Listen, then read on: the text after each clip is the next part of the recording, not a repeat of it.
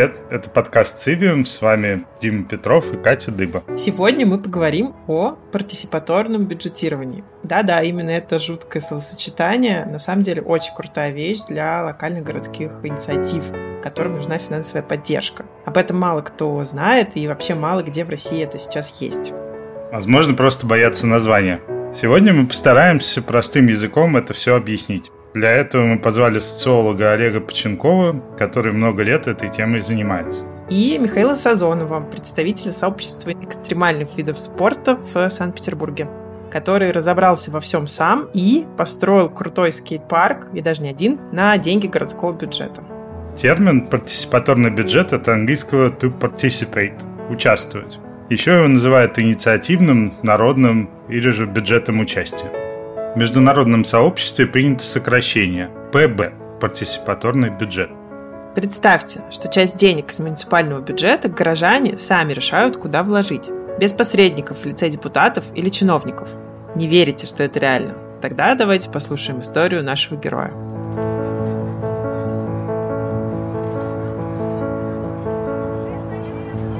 Ну, меня зовут Михаил Сазонов, я из Санкт-Петербурга, мне 35 лет, я 20 лет из 35 катаюсь на агрессивных роликах. Михаил увлекся этим видом спорта в середине 90-х. На тот момент в Санкт-Петербурге был всего один деревянный скейт-парк на весь город.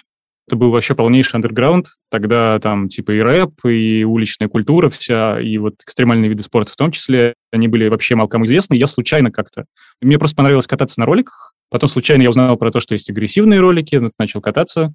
И вот все это время, что я учился новым трюкам, там, знакомился с новыми ребятами, мы ездили кататься, чаще всего в Москву, конечно, потому что в городе было особо негде погонять. В конце нулевых появилась городская программа «Скейт-парк в каждый двор». Тогда построили много однотипных деревянных коробок, которые в течение нескольких лет стали приходить в негодность и просто сгнили.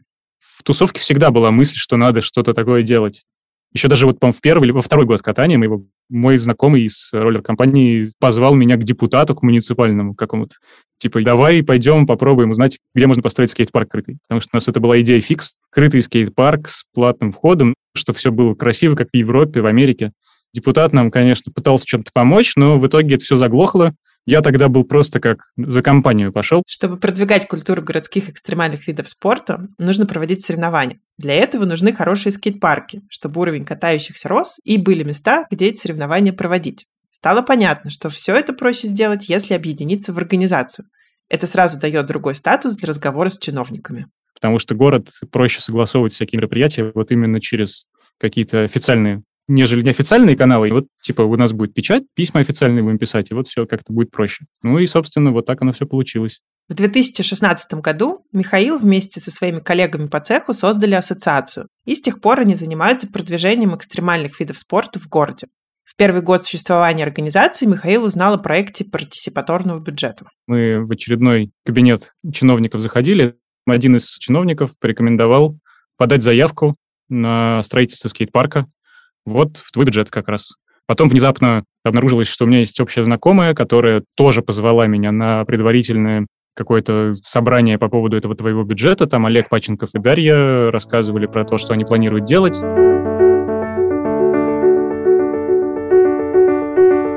Я такой секой. Олег Поченков. Я социолог по образованию. Социолог через дефис урбанист. Всегда говорю, что должно писаться через дефис. Бывает просто урбанистов, это обман. Вот, чтобы никого не обманывать, я говорю, я социолог-урбанист. Причем последние лет 15 только, ну, даже 10. До этого просто социолог. Твой бюджет – программа Комитета финансов Санкт-Петербурга. Она дает возможность жителям включиться в бюджетный процесс. Олег – соорганизатор и консультант программы с момента ее запуска в 2016 году. В общем, да, я считаю, что это просто форма либо прямой, либо делиберативной демократии применительно к распределению бюджетных средств в отличие от базовой у нас модели представительной демократии, где ты делегируешь кому-то право от твоего имени распоряжаться бюджетом. Партиципаторное или соучаствующее бюджетирование – это модель, при которой часть этого бюджета, понятно, что все равно большую часть распределяют те, кому ты это право делегировал, условные депутаты или исполнительная власть, или муниципальная, но частью горожане распоряжаются непосредственно напрямую сами решают, на что эти деньги должны быть потрачены. То есть в дополнение к существующим институтам появляется новый, основанный на инициативе граждан. Его создание – процесс непростой, как и предпосылки к его возникновению. Этические основания заключаются в том, что люди хотят это делать сами. Их больше не устраивает ситуация, в которой за них это делает кто-то. Ну и если люди этого хотят, то они, кажется, вправе требовать, чтобы у них была такая возможность. Можно сказать, что такая возможность у них есть – пойти работать в городскую администрацию или участвовать в выборах. Иными словами, подключиться к работе существующего института. Но по собственному опыту скажу, что не все готовы к такому уровню вовлеченности. Прагматическое основание заключается в том, что те, кто распределяет эти средства традиционно, фактически же это исполнительная либо муниципальная власть, то есть некий хозяйствующий субъект, который содержит город, менеджеры какие-то городские, которые знают, как это делать, и депутаты, с которыми они это согласовывают. То есть они требуют себе бюджет, говорят, нам надо на это столько, на это столько, а депутаты, которым мы в момент выборов делегировали право утверждать подобные требования исполнительной власти, они утверждают, говорят, да, тратьте. Наибольшее распространение практики партиципаторного бюджетирования получают в странах, где классические демократические институты испытывают проблемы. В мире из пяти примеров ПБ каждый четвертый приходится именно на такие страны. Это особенно проявляется в городах, где еще сложнее уследить за стремительным развитием и разнообразием запросов городских сообществ. Пользовательский городской опыт стал сильно разнообразнее, появилось невероятное количество способов использования города разными категориями городских жителей. Эти способы настолько непостижимы для людей, которые сидят в администрации, никогда не придет в голову, что нужно потратить на это бюджетные деньги. Они не знают, что есть такие люди, они не понимают, что значит их способ обращения с городом. Но самый банальный пример, который сегодня не кажется хорошим примером, но еще пять лет назад казался, это велосипедная инфраструктура. Хотя это по-прежнему все еще так, просто в Москве и в Питере, может быть, в меньшей степени. Объяснить людям, которые всю жизнь ездят на работу на машине, что можно жить в городе, передвигаясь исключительно на велосипеде, сложно. Им просто непонятно. Поэтому они скорее не станут выделять на это средства, уж точно не в первую очередь. Твой бюджет помогает исправить эту ситуацию. Комитет финансов города принял решение о том, чтобы эту модель запустить. На пилотной стадии все немножко сомневались, как это будет работать. Было два района выбраны, центральных, потому что стейкхолдерами центральных районов являются весь город. Весь город в Питере. Все ездят в центр, все ездят на Васильевский остров. Эти два района были выбраны, и там было жребие отобраны комиссией. Туда сразу пошли условные городские активисты, которые увидели да, за этим возможность, за этой моделью как раз получить бюджетные деньги на то, на что чиновники их тратить отказывались.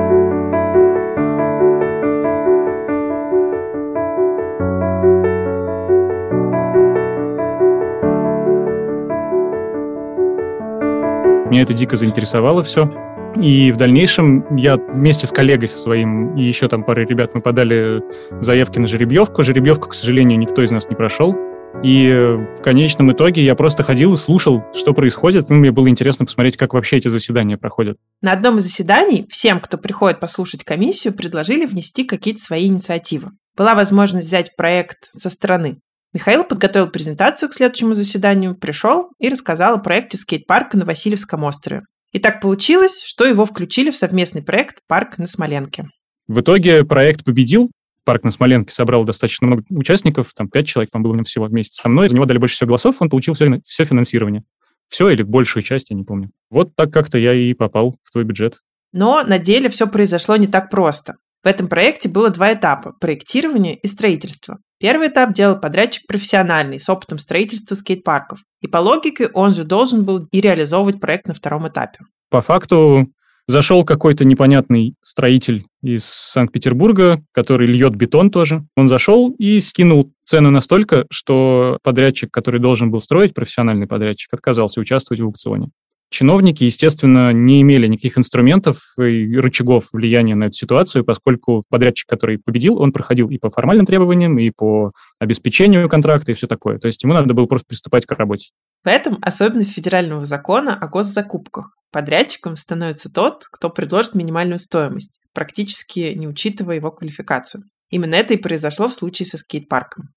К сожалению, на первых же этапах стало понятно, что человек вообще ничего не понимает, потому что ну, построить хороший скейт-парк Это не так-то просто, там фигуры должны быть правильно затерты, у них должны быть правильные радиусы, углы наклонов, там все такое. Человек, конечно же, этого не знал, предполагал, что ему это дастся как вообще как ничего, просто потому что это легко, наверное, а оказалось, что это совсем нелегко. В первые же моменты стало очевидно, что он не справляется. В итоге площадка была залита неправильно, работы не были приняты, и общение с подрядчиком перешло в суд. До сих пор суды идут, площадка mm. не сдана, то есть ее можно использовать, но чаша, основная конструкция, это боул, а он залит вообще совершенно неправильно, и в нем кататься травмоопасно просто-напросто. Вся уличная часть площадки более-менее пригодна для использования, она закрыта, калитка заварена, но туда, естественно, все пробираются, потому что на Васильевском острове других скейт-парков нету. И, в общем, она используется так или иначе. Так что проект 2016 года в 2021 году все еще не завершен.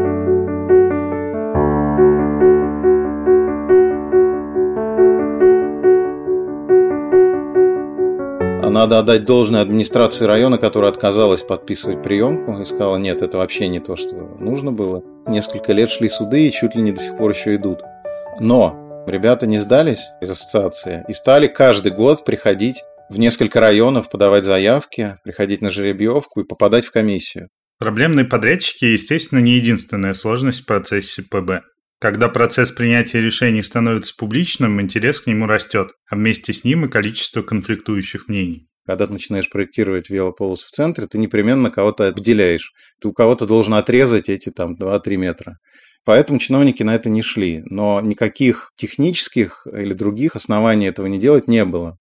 То есть на экспертизе, когда эту идею все-таки вынесли в соответствующий комитет городской, они ну, опасались этого, но все-таки не нашли оснований отказать. Пилотную велополосу обустроили на Фонтанке, в самом центре города, и это стало скандальным проектом. Возможно, если проблема была более локальной, эксперименты на этом могли бы закончиться.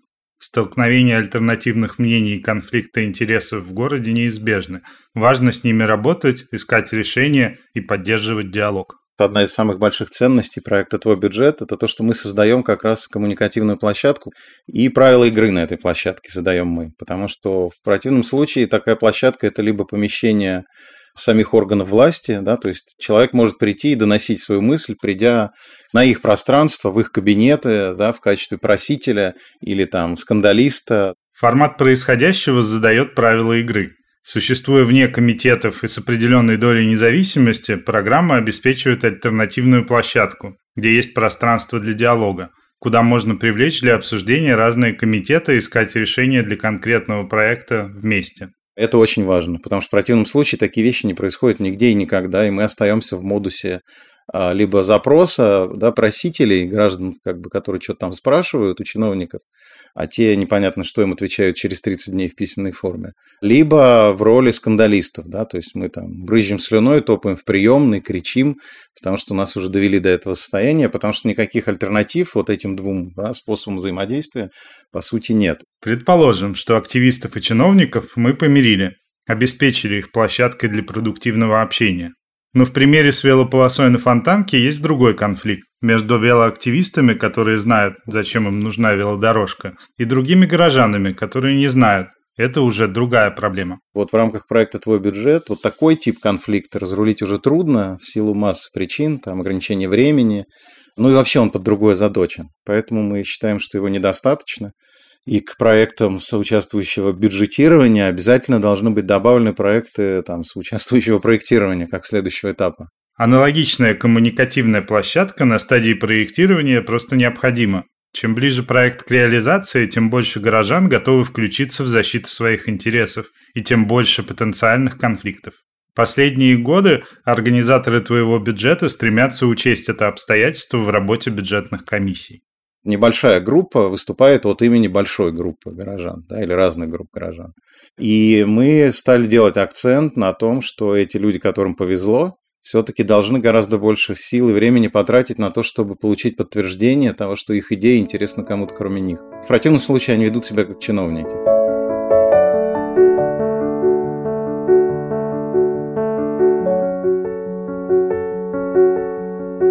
Но на этом история Михаила не заканчивается. Спустя два года после первого не самого успешного участия в проекте ПБ Михаил снова подает заявку. Я подал заявку на жеребьевку и прошел ее. То есть достали мое имя, я попал в бюджетную комиссию прям. При этом в резерв еще попала Елизавета Челнокова. Она занимается практически тем же самым, только не скейт-парками, а памп-треками. Они катаются с мужем на маунтинбайках. Там, чтобы кататься на МТБ и тренироваться, есть такие трассы памп-треки, это типа кочки. В итоге Лиза все же попала из резерва в основной состав бюджетной комиссии, потому что кто-то из основного состава отказался участвовать. Тогда Лиза и Михаил поняли, что проект нужно делать вместе. И администрация района сама с распростертыми объятиями предложила нам, а не хотите ли вы место под мостом? А про скейт-парк под мостом мечтали вообще все всю жизнь, кто катался. Ну и дальше уже работали над инициативой, доводили до голосования, и вот как-то повезло, что мы получили там почти всю сумму, которая была выделена на весь проект твой бюджет. То есть там 12 миллионов нам, 3 миллиона парковки, еще что-то там, площадки для выгула собак были. В Москве немного другая история со строительством скейт-парков. Проводится аукцион на благоустройство парка. Его выигрывает какая-то компания, которая получает весь бюджет на благоустройство. И в этом благоустройстве уже заложена площадка под скейт-парк. Компания просто без конкурса выбирает нужного подрядчика, который делает все качественно. Потому что скейт-парки в России могут строить всего 5 компаний. В Санкт-Петербурге фактически это везение. Пройдет конкурс нужная компания или нет. Самый нервный момент это вот этот был. Потому что, ну, потратить там, типа, полгода жизни на то, чтобы вести проект до ума как-то, а потом в итоге вот такое, ну, типа, проигрыш нужного подрядчика, это было, конечно, не здорово.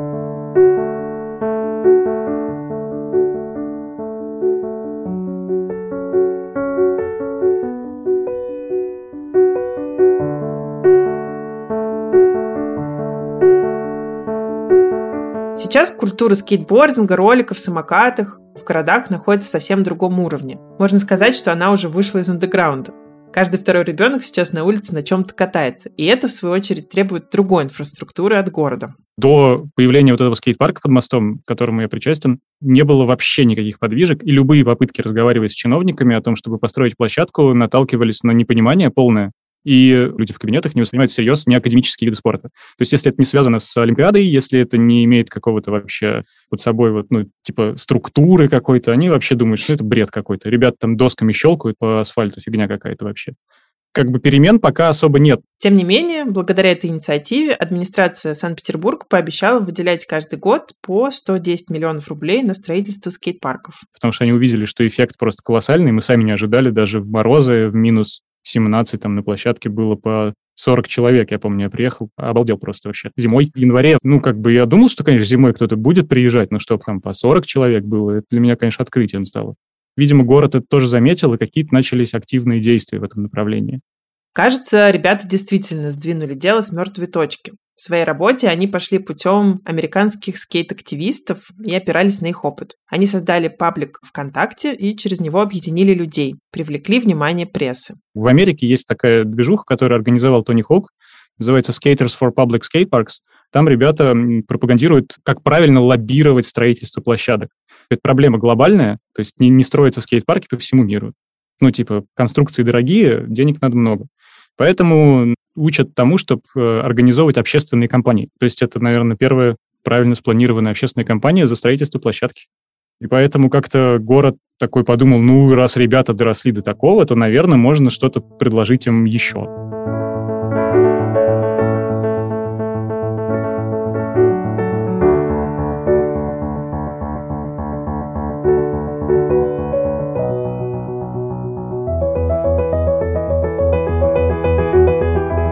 Авторы инициатив в партиципаторном бюджетировании должны донести проект до логического завершения. Они участвуют в контроле строительства и принимают или не принимают его результат. На Васильевском острове я там один был, практически, потому что там выделили вообще проект из парка на Смоленке в отдельный, и я регулярно ходил вот на осмотры вместе с подрядчиком, вместе с администрацией района. Я настоял на том, что типа надо обязательно контролировать, потому что иначе все будет плохо. К моменту строительства второго скейт-парка Михаил уже имел намного больше опыта участия в такого рода проектах. Вероятно, поэтому во второй раз все получилось немного иначе. Мы там заложили еще в э, этап проектирования соучаствующее проектирование, хотя, может быть, это было излишним, но, тем не менее, у нас было вот три сессии, на которые приходили райдеры именно, и вместе с проектировщиками компании разрабатывали, ну, пытались додумать как-то улучшить наполнение площадки. Потом на этапе строительства мы уже просто понимали, что, в принципе, все окей, мы, тем не менее, все равно под протокол приходили, проверяли, потому что, ну, мало ли что, администрация все равно хотела контролировать. Мы уже знали, что все будет хорошо, потому что строят профессионалы, и они имеют большой опыт за плечами. Потребовалось несколько лет, неудачи, негативный опыт, но в итоге Михаил все же довел дело до конца. И второй парк в Приморском районе получился отличный. Неудача, конечно, предыдущего проекта меня тоже как-то подстегивала, что типа, блин, ну если этот не получился, ну второй-то должен получиться. То есть нельзя просто так бросить и не довести до конца, это невозможно. Я такой человек, наверное. Михаил и свою работу связал с роликами. Увлечение переросло в дело жизни. Сейчас у него свой интернет-магазин, он продает ролики по всему миру, а вечерами продолжает ездить в скейт-парк. Катаюсь с друзьями, с э, ровесниками, даже постарше. У нас там как-то и много из тех, кто из старой тусовки подтягивается, вспоминают, что катались когда-то на роликах, достают их из шкафа или покупают новые, и мы вместе гоняем там, да, вечерами. После работы все хорошо, там часов в 9 приезжаем, до 11 катаемся. В общем, как-то вот в этом всем и живу, и мне дико нравится.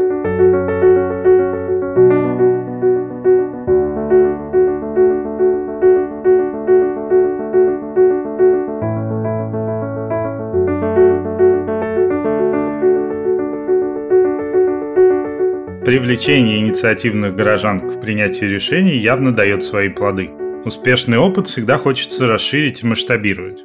О том, как это сделать в команде проекта, говорили с самого первого дня. Есть как многоуровневая структура распределения этих средств по разным уровням власти, где сидят люди, ответственные за распределение этих средств. То есть мы же не работаем с абстрактным бюджетом Санкт-Петербурга, мы работаем, например, в нашем случае с районами города, с теми деньгами, которые расходуются на территории района или комитетов да, отраслевых. Структура городского бюджета или бюджетный процесс не несут существенных ограничений для масштабирования и вполне позволяют распространить опыт на все 18 районов Санкт-Петербурга уже сейчас. Здесь ограничение как раз связано не с объемом денег и не с доступом к этим деньгам, мне кажется, там точно можно поднимать эти суммы, а с тем, что вот эта процедура, которая требует, во-первых, образования, повышение компетентности этих горожан, что требует от них времени и усилий. А во-вторых, собственно, делиберативная процедура, требующая обсуждений, что тоже требует времени и усилий и компетентности. Вот это скорее ограничение. Ограничение в первую очередь кадровое. И даже на уровне Санкт-Петербурга его решить не так-то просто. Нужны специалисты, которые обеспечат сохранение тех ценностей, которые заложили в программу организаторы. Одна из причин, по которой мы не расширили проект на все 18 районов города, это кадровая. Сейчас в команде работает 10 человек. Из них 6 это модераторы, которые вот прям еженедельно ведут вот эти встречи на протяжении там 3-4 месяцев. С прошлого года Олег с командой начали делать тренинги для модераторов.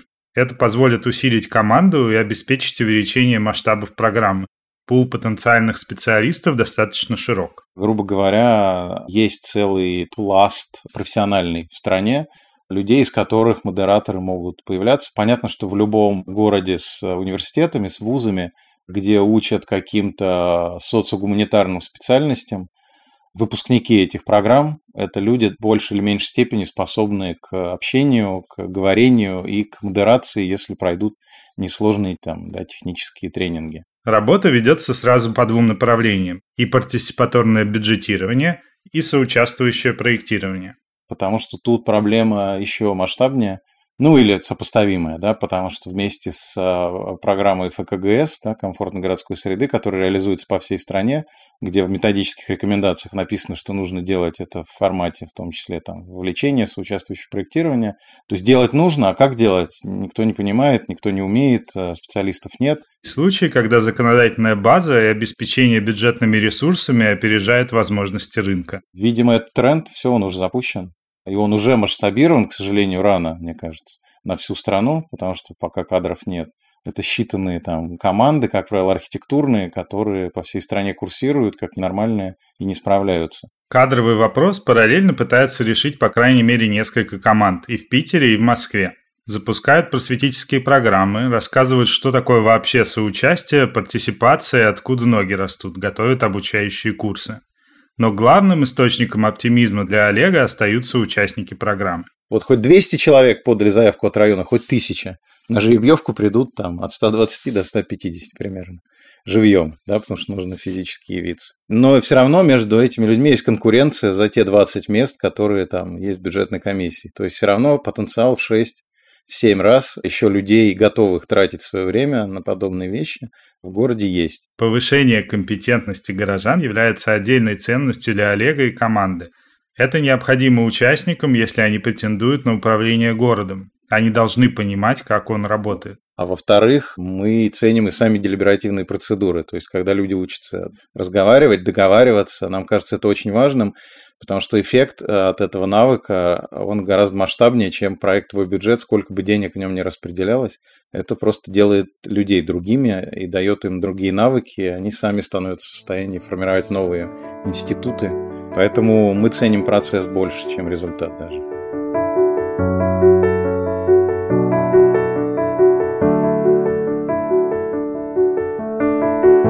Пока что Михаил хочет сделать паузу в активной общественной деятельности. Новых проектов начинать не настроен. Просто как-то я уже ну, организовывался в свое время и устал чуток. Участвовать в новых проектах подобных пока не готов, потому что я, по выиграл слишком это сильно. Вот сейчас надо на Ваське скейт-парк довести еще до реализации. Без моего участия там явно ничего не сделают, и мне приходится ходить на эти переговоры с администрацией, с комитетом благоустройства и что-то решать. Появляются другие активисты но их не так много, чтобы этот институт полноценно сформировался. Есть похожие инициативы, которые теперь приходят за советом к Михаилу. Это большая проблема не только нашего сообщества, но вообще всех активистов и городских пассивность какая-то.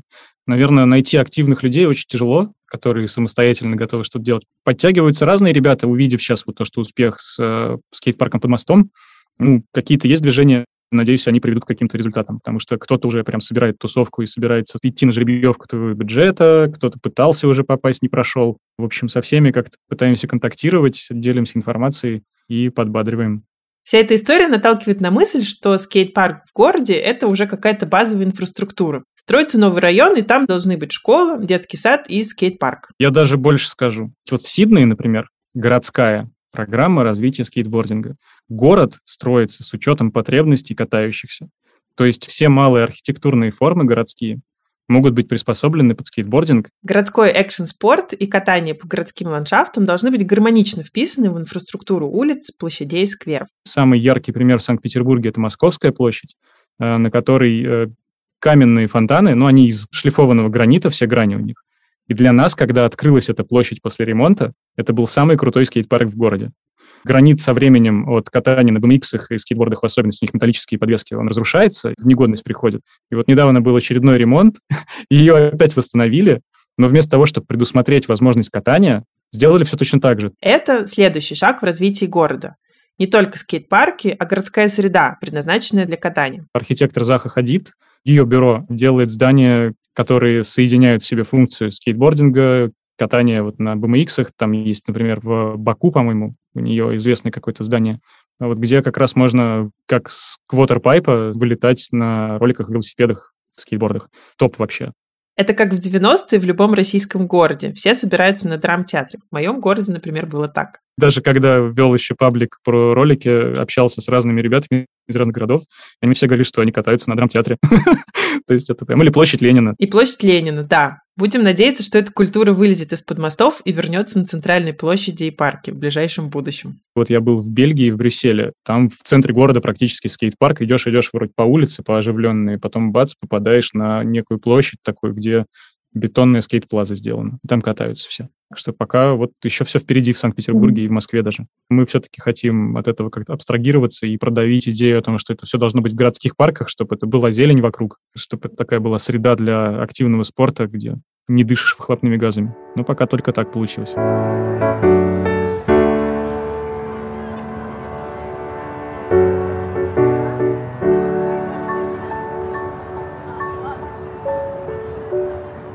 Это был подкаст Цивиум. Подписывайтесь на нас, ставьте звездочки и рассказывайте о нашем проекте друзьям. Нам будет очень приятно. А если хотите рассказать нам свою историю в подкасте, пишите на hello собака Всем пока. Пока.